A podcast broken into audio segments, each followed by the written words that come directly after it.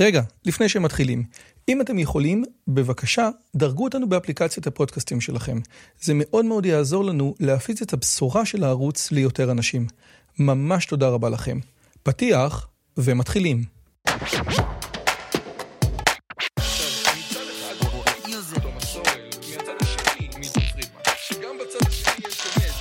הפודקאסט של דוקטור רועי יוזביץ'.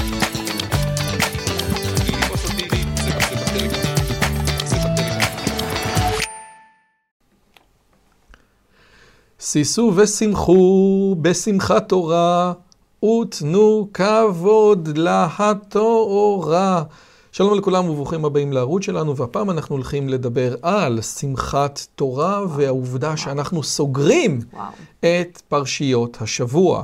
אני רק אגיד שהתלמוד אומר שהיו שתי אופציות פעם. פעם אחת אה, היו כאלה שהיו מסיימים את כל המחזור של התורה בשנה, מה שאנחנו עושים, קוראים פחות או יותר אה, פרשה בכל שבוע, אבל הפרשה זה מה שאנחנו מגדירים, והיו כאלה שמסיימים בשלוש שנים, אבל התקבע שמסיימים את התורה פעם בשנה.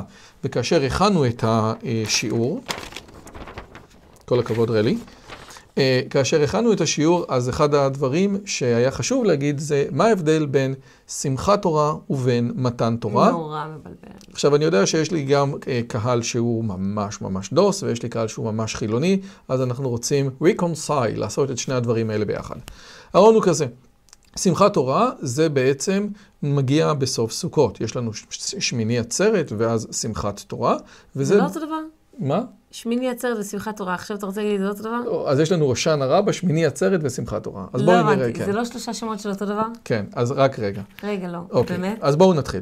אנחנו מתחילים ב, ב, ב, בחודש השביעי, בחודש השביעי באחד לחודש, יש לנו יום זיכרון, יום תרועה יהיה לכם, וזה ראש השנה, כן? יופי. זה החודש השביעי, כי בעצם... זה נורא מבלבל גם, כי החודש השביעי זה אצלנו עכשיו החודש הראשון, כי החודש הראשון זה בעצם, זה בעצם ניסן.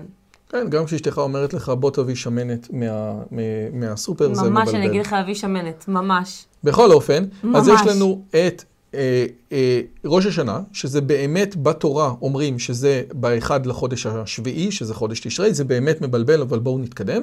בעשירי לחודש השביעי יש לנו את יום הכיפורים, כן? ועיניתם את נפשותיכם, ועל זה צחקו על יאיר לפיד, שאמר שיום הכיפורים לא מופיע בתורה, אז הוא כן מופיע בתורה, כן?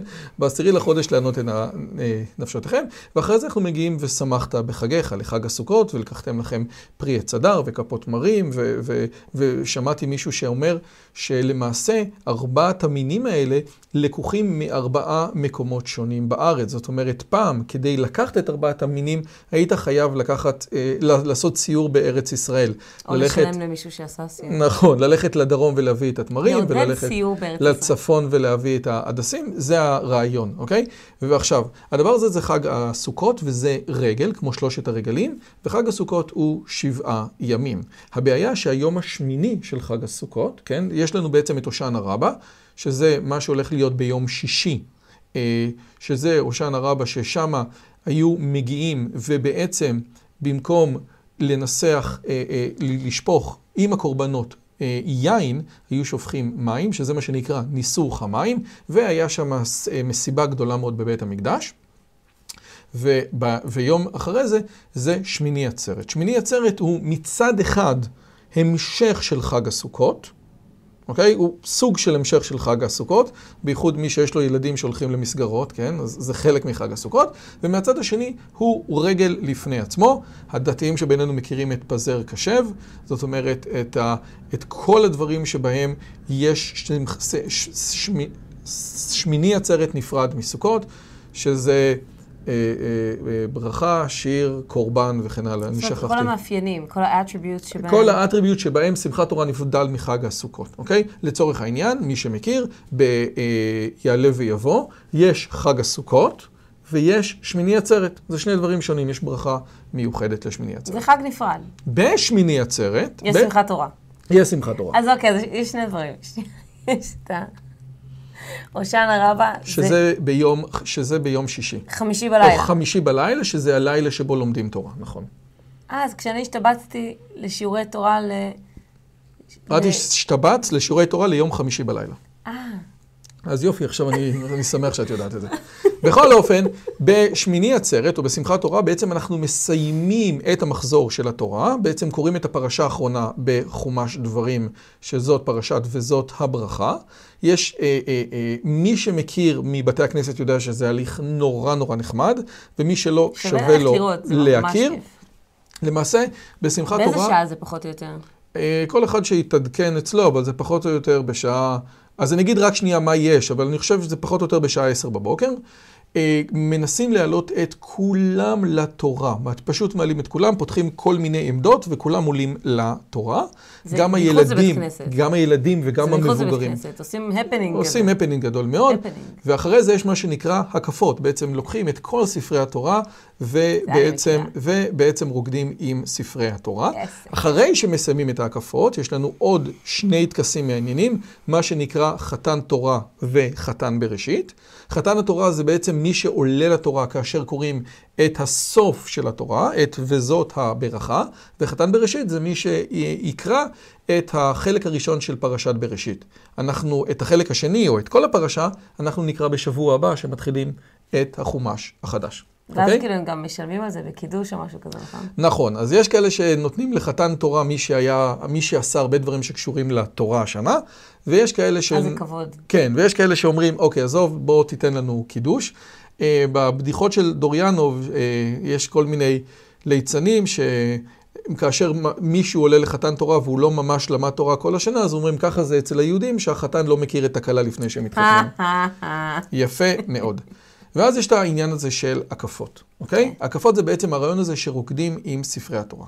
הדבר הזה שונה ממה שנקרא חג מתן תורה, שזה נמצא בשבועות, ולפי המסורת, או לפי מה שכתוב בתורה, בחג השבועות קיבלנו את התורה, או למעשה משה רבנו עלה לשמיים כדי, או עלה על אה, הר סיני כדי לקבל את התורה. זאת אומרת, התהליך או ה- הטקס, אוקיי? של עשרת הדיברות, כן? שמשה ידבר והאלוהים יעננו בקול, זה קרה בו' בסיוון, שזה 49 יום מיציאת מצרים, אוקיי? אז אלה שני דברים.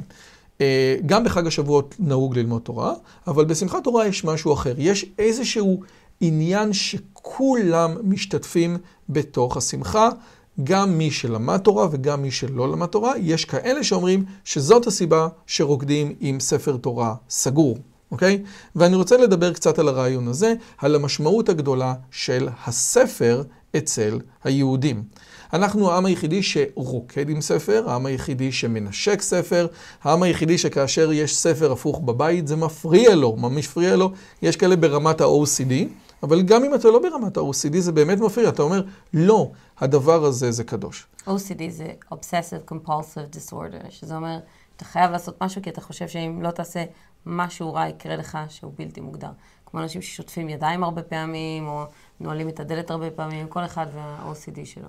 או, וכאשר OCD מתערבב עם אמונה דתית, לפעמים לא. יש בעיה. כי אם אתה יוצא מהבית ולא סגור אם נשקת את המזוזה או לא, אתה יכול... אל תצחק, זה לא... לא, זה אמיתי, יש קשה ספר. יש, אה, יש ספר כזה שבדיוק דיבר על OCD ביחד עם אמונה דתית ועל הבעיות. אמונה דתית גם יושבת חזק טוב נכון. על OCD, זה, זה מתלבש טוב. אוי ואבוי, משהו רע יקרה. אני זה- מכיר כמה, אני, יש, לי, יש לנו כמה אה, מכרים שיש להם נטיות, ל, נטיות אנליות כאלה ל-OCD, אה, והרבה פעמים אמרנו להם, אל תחזרו בתשובה, זה, זה, זה לא יישב טוב. אני חושב שאחד הדברים המרכזיים ברעיון הזה של הכבוד של הספר, זה העובדה הזאת שבאמת אנחנו עם הספר. היום הפכנו להיות עם רבי המכר, אבל הרעיון הזה שיהודי תמיד נמצא עם ספר ביד, שהיהדות נמצאת בתוך המילה הכתובה, כתבתי על זה גם בספר מהפכת ההשכלה, ובאמת ניתן לראות את ה... את הכבוד לספר, גם אם אתה לא חלק ממנו. הרעיון הזה של לנשק את הספר, כן? יש, מעבר לקדושה, כן?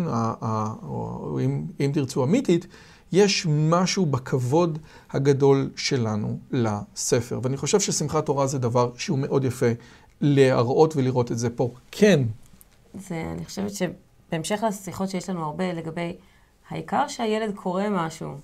זה לא שיש לנו כבוד ל-any ספר, והספר הספציפי הזה שמדובר עליו, חמישה חומשי תורה, זה עוד ספר שהוא ספר החוקים שלנו. זה ספר שכתובים בו דבר, זה ספר שיימינג על עם ישראל גם.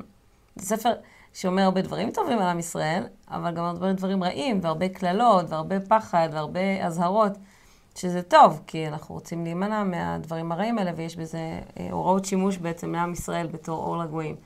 אבל זה מאוד, אה, מאוד לא מובן מאליו, שאם כבר אתה רוקד עם ספר, אם כבר עם, נניח שחס וחלילה היינו מחליטים מה יהיה כתוב בתורה, כן?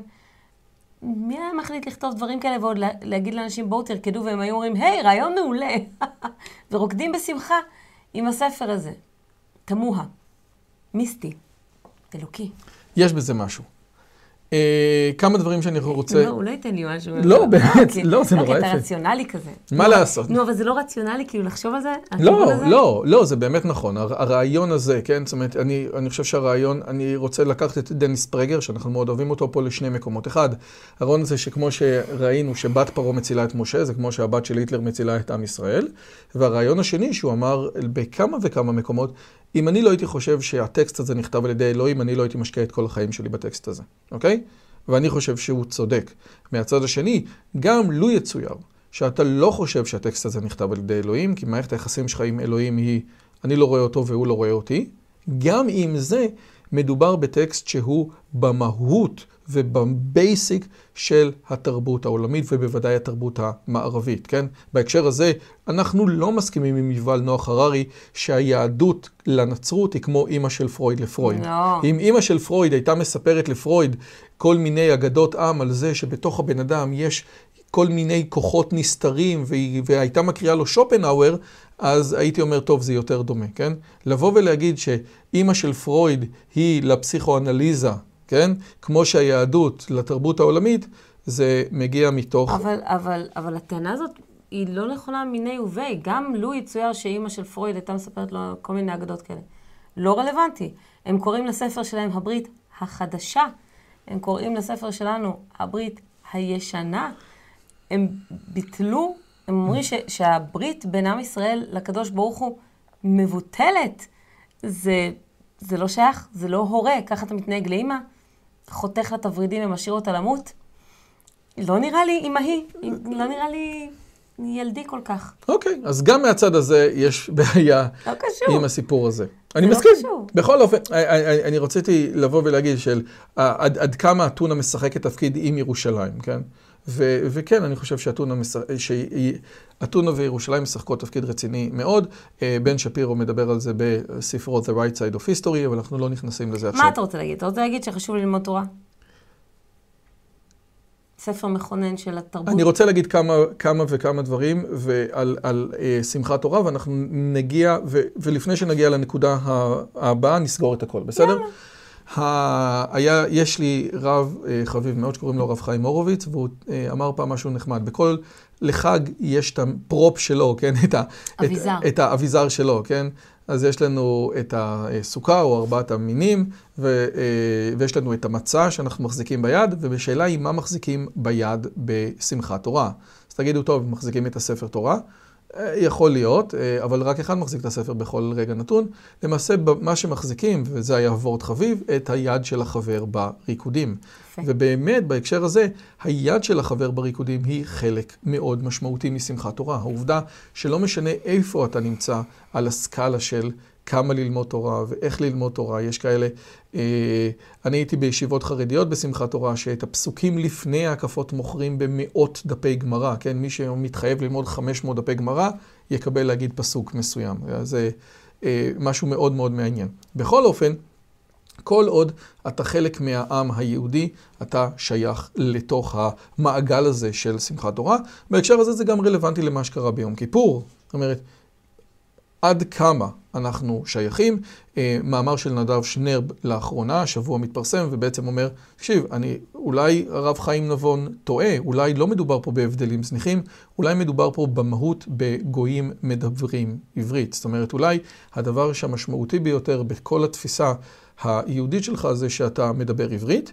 הייתה לי שיחה שבוע שעבר עם אפרים פודוקסיק פה בערוץ, ובדיוק דיברנו על זה, אתם מוזמנים לשמוע ולהסתכל גם.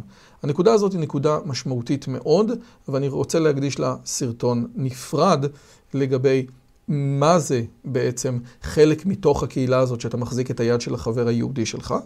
אה, היה עכשיו סיפור לגבי, בדרך כלל בשמחת תורה אנחנו נותנים שקיות לילדים, ואז אמרו, הנה, הם משחדים את הילדים וכן הלאה וכן הלאה. עושה רושם שעכשיו כל דבר שיש ממנו ריח של דת, או ריח של מסורת, מקפיץ את כולם. אני רוצה לחדד כן. פה משהו. אתה אומר לרקוד, להחזיק את היד של החבר היהודי שלי. ובגלל שהשנה יצא לי ללמוד הרבה על אה, בני נוח, אני חושבת שכל מי שהמצוות שהוא מקיים אה, מוקדשות ל... לאלו... לאלוהים של אברהם, יצחק ויעקב, וזה כולל בתוכו גם את בני נוח, כל, כל מי שמקבל על עצמו את הדבר הזה, הוא, הוא מוזמן להחזיק יד בשמחת תורה. הוא חלק מהמעגל הזה של... יאללה, בסדר. אבל, תורה, אבל רוב, אבל- את יודעת, כן. אני מסכים, מסכים. אבל רוב האנשים לא מכירים את, את הרעיון של בני נוח בחיי היום-יום. אבל, אבל בני את נוח זה יאללה. פוטנציאל, זה... you're tapping into, כאילו אתה... אתה אה, יש לך אפשרות להגיע למעגל עצום של אנשים. זה, זה בסדר גודל ומה יותר. קורה עם יהודי שלא מקדיש את עצמו לתוך הסיפור הזה? לא, בסדר, האם הוא. חלק מהגל או לא? זה כל הקטע, שיהודי זה לא דת. יהודי זה, זה לאום, זה... אני לא יודעת איך... אין- אין את זאת. בדיוק השאלה. אמא שלו יהודייה, הוא יהודי. כן, אבל מה זה אומר? כן, אני לא אה, יודעת. אנחנו לא נכנסים לזה עכשיו, לא זה באמת נכנסים סוגיה. לזה, לא, אבל אני רק אומרת, זה לא, זה לא משהו, אני רק רוצה להדגיש, זה לא משהו אה, אה, גזעני, זה לא משהו כן. אה, אליטיסטי. כל מי שרואה בתורת משה אמת, מוזמן לשמוח בשמחת תורה. כל מי שהתורה משמחת את נפשו, מוזמן להשתתף בשמחת תורה, גם אם הוא לא יהודי, אגב. כן. אגב, אני קורא עכשיו ספר על הרצל והציונות, או הרעיון של מדינה יהודית של הרצל. הרבה פעמים, הרבה אנשים היום בשמאל הליברלי טוענים שהרצל אה, רצה לקרוא לספר שלו, שהרצל קרא, כי אנחנו מכירים את הספר מדינת היהודים, והרבה אנשים אומרים, זה מדינת, זה לא סתם הוא אמר מדינה יהודית, מדינת היהודים ולא מדינה יהודית. אה, הוא התכוון, מדינה שבה הרוב יהיה יהודי, אבל ששום דבר לא יהיה יהודי במדינה הזאת. עמוס עוז אה, אה, הריב עוז וגם אמר, מדינה לא יכולה להיות יהודי כמו שכיסא לא יכול להיות יהודי. למעשה, הרעיון הזה הוא לא נכון. נכון. הרצל, איפה אה, הספר הזה? אה, הוא שם, זה לא משנה, אבל לגרסה הצרפתית, שהוא ידע צרפתית מעולה, הוא קרא לטא ז'ויף. לטא ז'ואיף, כאילו המדינה לא היהודית. לטא דה ז'ויף. המדינה היהודית, עד כדי כך, וזה, הוא נתן את השם, עד כדי כך, וזה דבר מטורף לגמרי, שפרופסור למשפטים מהעברית בשם קלוד קליין, לפני, שהוא כל כך היה בטירוף מהסיפור הזה, ש... עשה גרסה חדשה ל... ל... למדינת היהודים בגרסה הצרפתית, ושינה את השם ל... את הדה ז'ואיף, זאת אומרת, למדינה של יהודים. אה, יורם חזון יעשה עבודה נפלאה לגבי עד כמה הרצל, או הרעיונות של הרצל היו יהודיים. ונטועים ביהדות, הוא אפילו דיבר על בניין של בית המקדש מחדש, זאת אומרת, הוא ממש, הרעיון הזה שצריך בכל קהילה בית כנסת, והוא יהיה נפלא. המבנה החשוב של הקהילה, הוא הבין שהדבר הזה, כן, הדת היהודית שהיא הביאה את עם ישראל למאה ה-19 כדי בעצם להדד את הרעיונות שלו, היא בעצם תמשיך הלאה. עד כדי כך שהוא לא הסכים, בקונגרס הציוני או בהסתדרות הציונית, לא הסכימו לקבל אנשים שהמירו את הדת שלהם לנצרות. קראו להם בוגדים, ואנחנו לא, הם, הם לא חלק מאיתנו. עד כדי כך, אבל זה גם ראוי לתת משהו. למה? כי היהדות היא לא אימא של הנצרות. וזה נכון מאוד. הנצרות היא... בסדר, אני רק נתתי את מה ש... לא, לא, סתם, אני רק אוקיי. אומרת, לא, צריך הדבר הנ- אתה- אתה פה משמיע דעות. אתה- מעולה. הדבר הנוסף שאנחנו רוצים לגעת בו זה שינון, כן? אה, אנחנו חוזרים כל שנה על אותו דבר, על אותם טקסטים, כן? אה, יואל בן נון, הרב, אמר שזאת הסיבה שיש את כל העיתונים, כי כבר כולם מכירים את פרשת השבוע, אבל באמת חוזרים על זה כל שנה, כל שנה, כל שנה. אתה גורם לזה להישמע נורא מעייף. נכון, אבל אין מה לעשות. יש כאלה שאומרים שזה נורא מעייף, יש כאלה שנורא מתלהבים. אבל הנקודה היא שאין דרך אחרת. השינון מבטיח שהדברים האלה יישארו בתודעה. הרעיון הזה שאתה יודע משהו, וואנס אתה יודע אותו, זה כמו אופניים, אתה לא שוכח אותו לעולם, הוא דבר שלא קיים. אתה צריך כל הזמן לחזור. למעשה, יותר מזה, תקנות עזרא, שגם קוראים את התורה בשני וחמישי, ואם אתה לא חוזר, אם אתה לא, כמו שבפרשת שמע, כן? ובשוכבך ובקומך ולכתך בדרך, עם רעיונות גדולים, ובוודאי רעיונות שיש להם אפליקציה מוסרית, כן? שאתה צריך להיות אה, רעיונות שמכריחים אותך להתנהג טוב, אתה לא תחזור עליהם ותשנן אותם ותשנן אותם ותחזור עליהם, הרעיונות האלה פשוט ילכו. וזה דבר שהוא חשוב מאוד, גם בהקשר הזה של החזרה. עכשיו, כדי שהחזרה הזאת תהיה משמעותית, היא באמת צריכה להיות שונה. אתה צריך לבוא בצורה חדשה, אתה צריך להתלהב מהטקסט, זה לא תמיד פשוט, כן? את מגיעה, את יודעת, כל, אה, כל בראשית חדש, הספרי תורה שלך עם הפירושים כבר בלויים מרוב שימוש, כן? טבח הבורא. אבל זה משהו שהוא נדיר, זה לא קורה אצל כולם, כן? אני, אני רוצה להגיד שאני... את יודעת מה? הנה, יש לי שאלה, איך עושים את זה? בבקשה. אוקיי. Uh, קודם כל עושים את זה, קודם כל מחליטים שכל שבת אחרי הסעודה יושבים וקוראים פרשת שבוע עם הילדים. זה הכי כיף לעשות את זה מבראשית, כי השבת נכנסת מוקדם, מסיימים את הסעודה בשעה נורמלית, לא לפנות את השולחן ולא לנקות שום דבר, פשוט לברך ברכת המזון, לשיר זמירות שבת, לעבור לסלון, לקרוא פרשת שבוע בנחת, הכלים יחכו. אבל, ובזה אתה גם מראה כמה התורה חשובה יותר. הסעודה חשובה כי היא סועדת אותנו, עוזרת לנו להתחבר לקדוש ברוך הוא, וה, ומיד אחריה התורה. לא צריך לפנות את הכלים, זה, זה ממש חשוב, כי זה, ברגע שאתה נכנס לקטע שנקרא, מהקדושה הזאת, מהמזבח הזה של השולחן, לעבור מיד ללמוד את פרשת השבוע. ואתה מראה בזה גם את ההיררכיה של סדרי עדיפויות בבית שלך. המלצה, אתה לא חייב לעשות את זה, אבל אתה שואל אותי איך עושים? לא, בסדר. עכשיו, ואפשר עוד להגיד שבאמת פרשת בראשית היא פרשה שלכאורה יותר נוח להתחיל איתה, כי אומנם... לא, אומרים שלילדים אסור להתחיל עד לך לך. נכון, אז... לא משנה. אבל, אבל, אבל פרשת בראשית היא פרשה שהיא אני, יותר אני, כשאני יושבת, מעניינת. אני יושבת, אני יושבת עם הילדים, וגם באים ילדים של השכנים. אה, יש תקופות שבאים כולם עם וואנזי. מתיישבים ביחד ולומדים תורה, מחלקים חומשים בין כולם, זה ממש יפה. זה פסטורלי ומקסים ומרגש ונפלא, בדיוק כמו שזה נשמע, ככה זה. אה, ואני אומרת להם, תקשיבו, אני באה ללמוד תורה. אה, אני, אני משתפת אתכם במה שעובר לי בראש תוך כדי כשאני קוראת, מה התחדש, מה אני חושבת עכשיו אחרת ממה שחשבתי פעם. והילדים שואלים המון שאלות, המון שאלות, המון. בראשית, אוקיי? על הבית הזאת אפשר לכתוב 40 ספרים. למה בית עם שווה? ושוב, את קוראת את זה עם מקראות גדולות, שזה בעצם טקסט, מי שלא מכיר, זה ספר שמכיל לא רק את הטקסט עצמו, אלא הרבה מאוד מהפרשנויות, אם זה רש"י, אם זה הרמב"ן, אם זה לזה כל מיני גרסאות. אור החיים, יש, יש כל מיני... יש כל מיני מקראות גדולות, עם כל מיני אוספים של כן. פרשנים. אז הנה, ושווה לנסות להתחיל. ואז כשהילד שואל איזושהי שאלה, אומרים, אם אתה שאלת את השאלה היפה הזאת, בטוח שאחד מהפרשנים שאל אותה, בוא נראה מה הייתה התגובה שלו. ומחפשים, לפעמים, לפעמים הילד עלה על שאלה חדשה, אז אנחנו אומרים לו, בבקשה תשתדל לזכור את זה למוצאי שבת ונכתוב את השאלה היפה שלך. אז זה באמת באמת יפה. אה, אלה שני הדברים שדיברנו, אני רוצה לעבור לדבר האחרון, שהוא בעצם מה שמסיים את, אה, את התורה. ומכיוון שהתורה היא טקסט שהוא ממש, כאילו, טקסט, או אם אתם כמוני חושבים שזה טקסט אלוהי, או גם אם זה לא טקסט אלוהי לפי דעתכם, הוא עדיין טקסט שהוא ממש ממש חשוב ומכונן, ולכן המילים, גם המילים הראשונות וגם המילים האחרונות, חשובות מאוד. אז אני רוצה לתת שתי נקודות מה... כמה פסוקים האחרונים, כן? איך התורה מסתיימת, ואנחנו נראה שני דברים יפים, אוקיי? טה-טה-טה-טה-טה. אוקיי. ויעל משה מערבות מואב על הר נבו ראש הפסגה אשר על פני יריחו, ויראהו אדוני את כל הארץ, את הגלעד עד דן. ואת כל נפתלי ואת ארץ אפרים ומנשה, ואת כל ארץ יהודה עד הים האחרון. עשה לו גוגל ארץ. ואת הנגב ואת הכיכר בקעת יריחו, עיר התמרים עד צוער. ואמר אדוני אליו, זאת הארץ אשר נשבעתי לאברהם, ליצחק וליעקב לאמור לזרעך אתננה, ראיתיך ועיניך ושמה לא תעבור.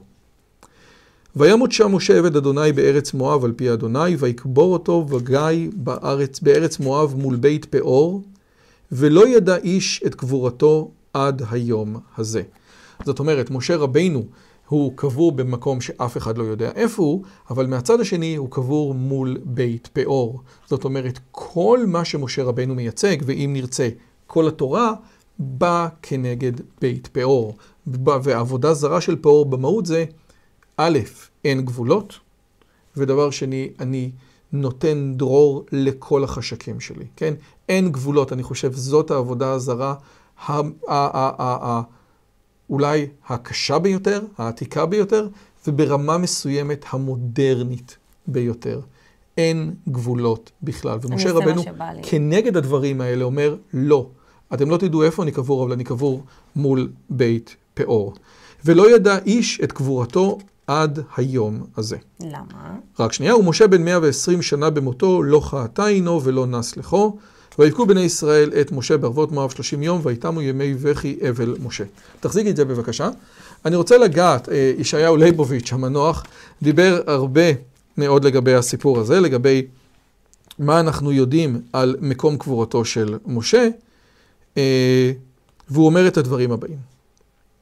על זה כבר עמדו המפרשים חדשים וגם ישנים, שהקדוש ברוך הוא עשה לישראל חסד גדול, בכך שהעלים מאיתנו את קברו של משה רבנו. שהרי אילו היה מקום קבורתו ידוע ומפורסם, אין ספק שהיה הופך מקום קדוש ואתר עלייה לרגל. כל אותה אלילות של פולחן הקברים הידוע מאז ימות עולם, מאז מצרים הקדומה ואתריה שנשתמרו עד עצם היום הזה, כן, הפירמידות זה בעצם קברים. אמונה אלילית שדווקא כספחת גם בעולמה של היהדות. בהפיכתם הסיטונית של קברי צדיקים למקומות קדושים, היו מקבלות ממדים שאין לשערם, אילו אפשרן היה להכילן על קבר משה. אגב, סיפר לי חבר שגר באזור של צפת, שכל ההילולה של רשב"י עד שנות ה-80 הייתה נראית שונה לגמרי ממה שקורה היום. אנחנו יודעים על אישים מקראיים אחרים שהפכו תקלה על ידי כך שהמציאו להם קברים, וכל זאת באמתלה של דתיות, כדי שאפשר יהיה לעלות אליהם בחינת לדרו של המתים. אוקיי? ואז הוא אומר את הדברים הבאים. הרמב"ם, בחיבורו הגדול בשני תורה, בהלכות אבל, פרק ד', סוף הלכה ד', כותב הרמב"ם. ומציינים את כל בית הקברות. מציינים, כלומר נוקטים באמצעים לזיהוי המקום, כדי שלא ייכשלו שם אוכלי תרומה. ובונים נפש על הקבר, נפש הווה אומר מצבת זיכרון. אתה צריך לבנות מצבה על הקבר. אבל, והצדיקים אין בונים להם נפש על קברותיהם, שדבריהם הם זיכרונם, ולא יפנה אדם לבקר הקברות. זכרם של הצדיקים עולה בגין מעשיהם הטובים שעשו, או חיבורים וחידושים שהותירו אחריהם. זה מה שנקרא ש- ש- שהצדיק שפתיו מדובבות בקבר, כן? שצדיקים במותם נקראים חיים, שאתה לומד את התורה של הצדיק, הוא עדיין חי. ודברים נוקבים אלה כותב גדול המאמינים בישראל, אדוננו הרמב"ם. אז אז זה, אתה כן. בעצם אומר שלב רוצה צדיק? אם, אה. כן, בסדר, נכון. אני גם מקריא את אריסטו. אוקיי? זה משהו אחד. את רוצה, את רוצה להגיד עליו משהו לפני שאני עובר למשהו הבא? כל הנושא הזה של קברי צדיקים והשוואה לעבודת אלילים, זה נושא רגיש מאוד להרבה אנשים, ואני מעדיפה לא לדבר עליו. אשרייך. בסדר, לכן אנחנו עושים את הטכניקה הידועה מ-NLP, quoting. ויהושע בן נון מלא רוח חוכמה, כי סמך משה את ידיו עליו, וישמעו אליו בני ישראל, ויעשו כאשר ציווה אדוני את משה. אגב, ההפטרה של וזאת הברכה, היא בדיוק הפרק הראשון של יהושע. זאת אומרת, אנחנו עוברים סימלס. ממש. זה, ב- זה בדיוק זה. זה בדיוק זה. ולא קם נביא עוד בישראל כמשה אשר ידעו אדוני פנים אל פנים. לכל האותות, שימו לב, אנחנו בפסוק האחרון, בשני הפסוקים האחרונים. לכל האותות והמופתים אשר שלחו אדוני לעשות בארץ מצרים, לפרעה ולכל עבדיו ולכל ארצו.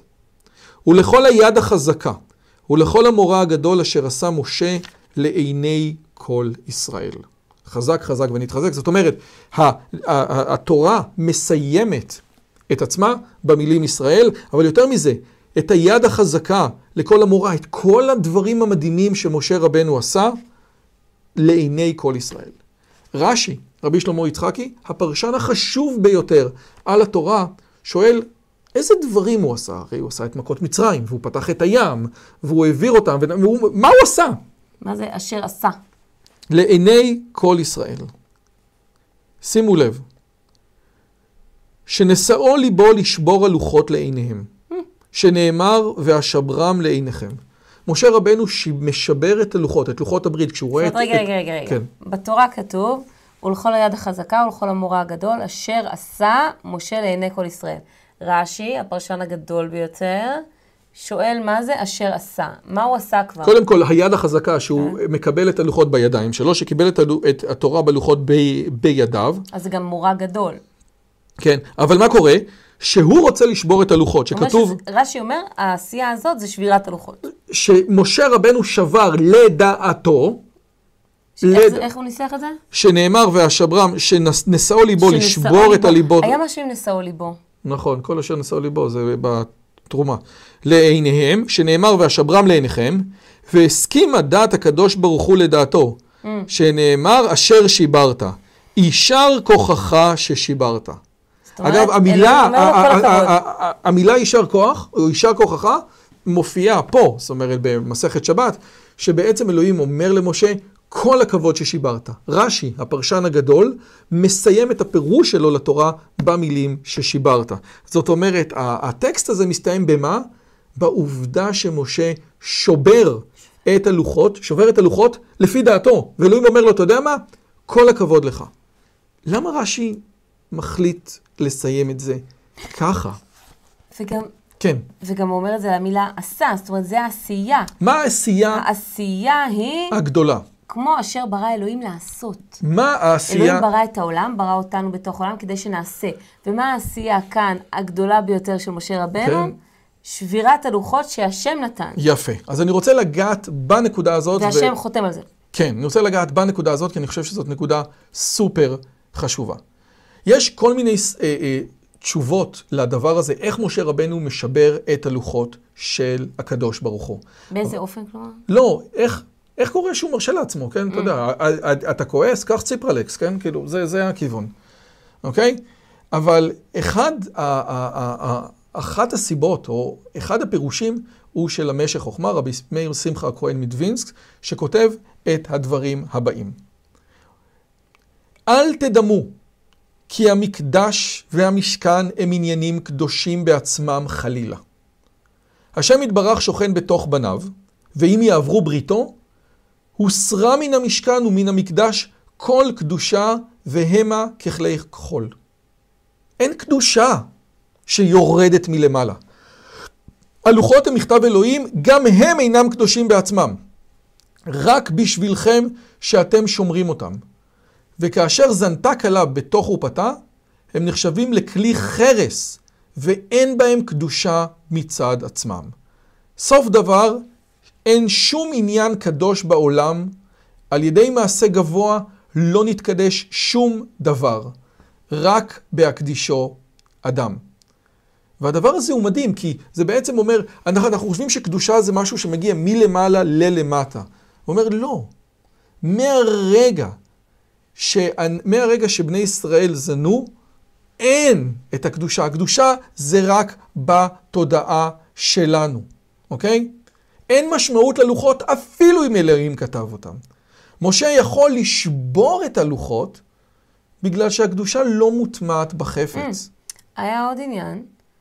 קודם כל זה מחזיר אותנו למה שאמרת פעם שעברה, שהמעשים שאדם עושה, אה, מצוות שבין אדם למקום, הם בכלל לא בשביל הקדוש ברוך הוא, בשביל האדם עצמו להגביה אותו, להידבק בקדוש ברוך הוא, ובזה, בזה שהוא מקדיש, הרי גם מה זה המילה קדוש, כן? הקדש, לייחד. ברגע שאתה לוקח את המעשה שלך, כמו שאמרנו גם על מעשים מוסריים, אם אתה מבצע את המעשה המוסרי, מכבד את אמא ואבא שלך, ואתה אומר, לשם ייחוד קודשה, אני מכבד את אמא ואבא שלי, כי ככה ציווה אותי אלוהי אברהם, יצחק ויעקב, אז זה מעשה קדוש. סתם ככה לכבד את אבא ואמא, כי מתחשק לך, בדיוק. על זה נופל, בדיוק. על זה נופל המשפט, גדול המצווה ועושה משאינו מצווה. ועושה. עכשיו, ואז, כן. אבל גם היה עוד, עוד עניין עם הלוחות, אומרים, אני לא זוכרת איפה קראתי את זה, שהלוחות עצמם היו מאוד מאוד גדולים וכבדים. אגב, הם היו בצורת ריבוע ולא עם קשת, כמו שהגויים אוקיי. אה, מציירים.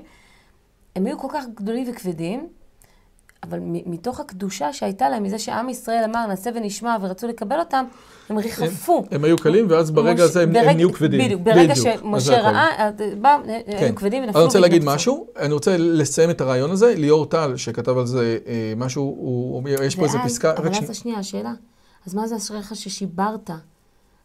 הרי, הרי אם הם נפלו מעצמם, אם היה רגע כן, אחד נו. שהם... אז בעצם, אשריך שלא ניסית לתפוס אותם בכל זאת ולהחזיק אותם. שהבנת שברגע שעבדה מהם הקדושה, אין להם שום משמעות. כן. אוקיי, זה, זה אפשר לחבר את זה עם זה, כאילו, זה מדרש, הוא לא חייב ללכת עם זה, אבל זה גם, אפשר לעשות את שניהם ביחד. יופי. ליאור טל כותב את הדברים הבאים, שבירת הלוחות היא מעשה המחאה החריף והיפה ביותר שידעה האנושות מעודה. מנהיג אמיתי צריך לדעת ברגע הנכון לשבור דווקא את הדבר שהוא הכי מאמין בו, לנפץ. אם משה לא היה שובר את הלוחות, ייתכן שבני ישראל היו נוטשים את העגל, אך לא נוטשים את העבודה הזרה הטבועה בהם. כך היו הופכות, הופכים הלוחות האלוהיים לאליל חדש. אפשר לעבוד עבודה זרה גם ללוחות שכתב אלוהים. רק שבירתם האמיצה של לוחות הראשונים יכולה הייתה להוביל לקבלה של הלוחות השניים כסמל ולא כאל בפני עצמו. קבלה שלמה ואמיתית.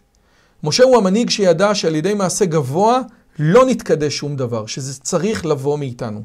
שיש פעמים שהבית חרב דווקא בגלל לא, שמקפידים מה בו. זה, המעשה הוא גם מאיתנו. על ידי מעשה, המעשה עצמו הוא לא גורם לקדושה. זה שאתה מקדיש את המעשה כן. הגבוה, הרי המעשה כן בא ממך. אבל זה שאתה מקדיש את אה, המעשה בסדר, הגבוה. גם. אוקיי. שיש פעמים שהבית חרב, כאילו למה חרב הבית? בגלל שדנו בו דין תורה, כן?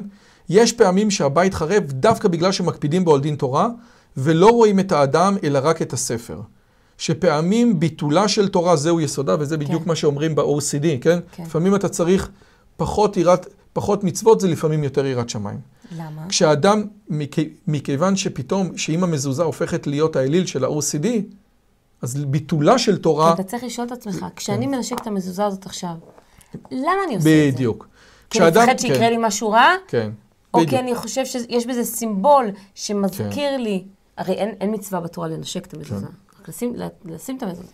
כשהאדם מקדש במעשיו עגל מזהב, יש לשבור את הלוחות ולזעזע את העולם. ומי שלא יודע מתי לשבור, לא יוכל לעולם לבנות. וזאת הדרך שמשה, שרש"י מסיים את התורה, משה, יישר כוח ששיברת. אז היום היה לנו, וואו, 36 דקות. רגע, אבל שנייה, כן, דברי עוד משהו. אני רציתי להגיד משהו לשינון. אפשר. לחזור אחורה רגע לשינון? יאללה, סי. אוקיי. אוקיי, שימו לב, אוקיי. תגידו מה דעתכם. עצם העובדה שבתוך התורה יש כמה פעמים את המצווה לשנן לבנים שלך וללמוד תורה. בכל מיני גרסאות, בכל מיני ניסוחים לאורך התורה. לא יודעת כמה פעמים, נבדוק את זה אם אתם רוצים. אה, עצם העובדה שהתורה ניתנה לפי התורה להמון אנשים, מאות אלפים, מיליון, מיליון וחצי איש,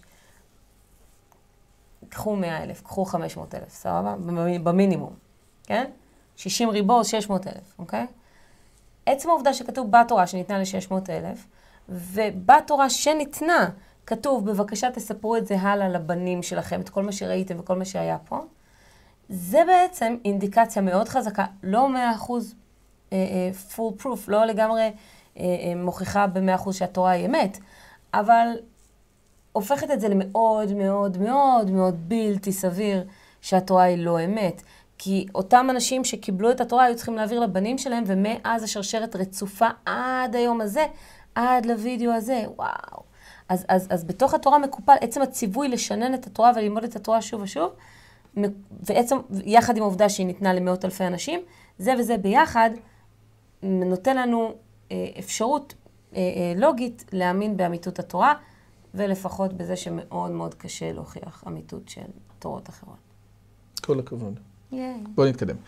בואי אה, נתקדם. אנחנו... כאילו לקחתי אותנו אחורנית. לא, בסדר. לא נעלבתי. אני שמח. יופי. אה, אנחנו רצינו... לפינה השבועית. כן.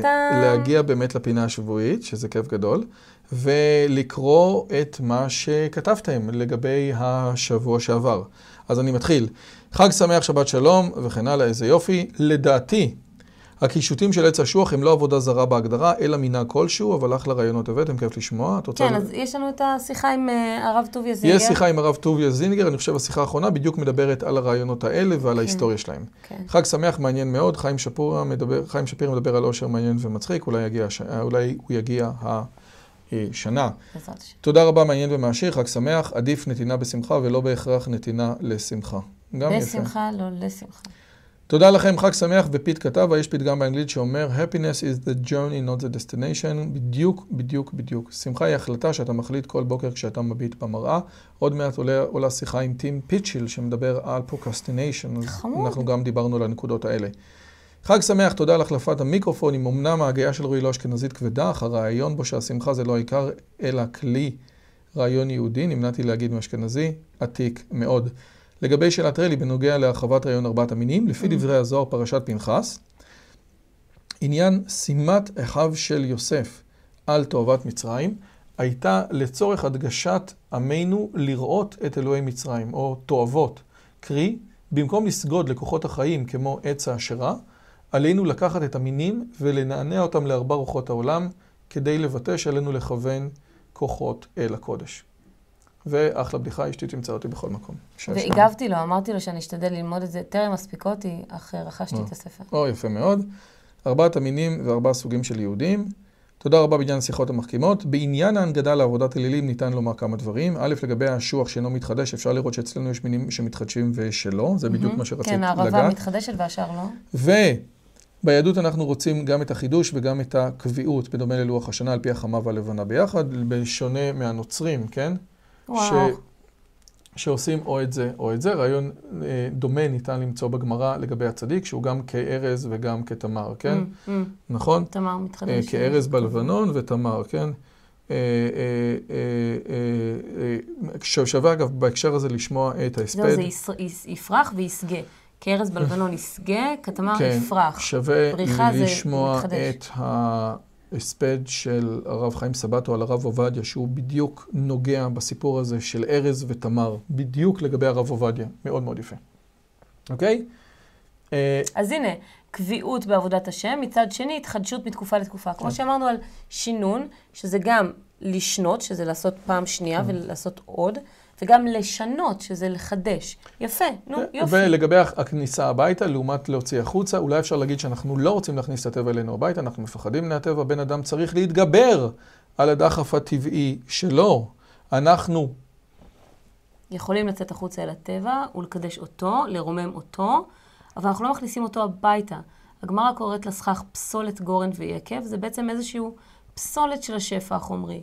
תוצר לוואי שאנחנו אולי חוששים ממנו, ולכן אנחנו לא מכניסים אותו הביתה. ג' לגבי עבודת השמש, ביהדות מאוד חזק המוטיב של הגשם, בייחוד בחג הסוכות, שמתפללים על המים, נידונים על המים. אה, אתרוג, הגמרא קוראת לו שהוא גדל על כל מים. הגשם מסמן את הארעיות של החיים ואת התפילות של אדם לבורא עולם, בניגוד לשמש הקבועה, ללא תלות במעשיו של אדם. הגשם מורה על הקשר עם הבורא, וואו, כמו שאומרים בקריאת. שמע. יפה? איזה יפה, תעשה לו לב, תעשה לו לב. User J4, תיכנס אוקיי. להגדרות שלך, תשנה את השם. שלך. לא כמו חכם, מכריע, כמו אלה שמגיעים. לפאר שמחים פחות וריאליים יותר. אה, זה גם סוגיה יפה מאוד, נגעת לג- לגבי העניין הזה של עושר לעומת לא גם עושר. אתה יכול. לשנות את השם user שלך. והמיקרופון החדש, שאפו, אבל המיקום, איך זה הולך? חצית את המיקרופון, ממש הפרדה מגדרית, אני לא בטוח שזה בג"ץ. כן, מה את צועקת? יפה מאוד. Uh, את רוצה להגיד עוד משהו? אנחנו בעזרת השם ובישועתו, אנחנו שבוע הבא מתחילים את בראשית. תקשיבו, אני כיף לראות את התגובות האלה. אתם אנשים כאלה חמודים. באמת, פשוט אנשים חמודים. אה, אתמול פגשנו בסופר מישהו שמקשיב לנו. אה, וגם הזמין אותנו לשבת, קהילה. אה, אתם רוצים? נבוא לשבת קהילה גם אצלכם. כיף גדול, חג שמח לכולם. אה, תגידי, אה, זה, מה? טוב, את רוצה להגיד להם עוד משהו? לא יודעת, כן, זהו. המון דברים. נכון, אבל כבר סיימנו. אם הגעתם עד לכאן, מגיע לכם כל הכבוד. אז תנו לי להגיד לכם שלושה דברים קצרים. הדבר הראשון, אם שמעתם משהו בשיחה שמעניין אתכם, שאתם רוצים לקחת הלאה, פשוט ספרו אותו לאנשים אחרים.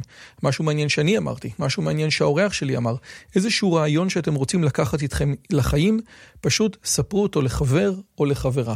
זאת הדרך הטובה ביותר לזכור את הרעיונות מתוך השיחות האלה. הדבר השני, אם אתם רוצים לקחת חלק בקהילה שלנו ולפגוש ולדבר עם אנשים כמוכם, אתם מוזמנים לערוץ הטלגרם שלנו, שווה לכם מאוד. פשוט תראו עוד אנשים שמתעניינים מדברים מגניבים בדיוק כמוכם. והדבר האחרון, אם אתם יכולים, דרגו את הערוץ שלנו באפליקציית הפודקאסטים שלכם, זה יכול להיות בספוטיפיי, באפל פודקאסט או בגוגל פודקאסט, זה תהליך קצר של שתי שניות, הוא מאוד מאוד יעזור לנו להפיץ את הבשורה הלאה. שיהיה לכם כיף גדול וכיף בשיחה הבאה.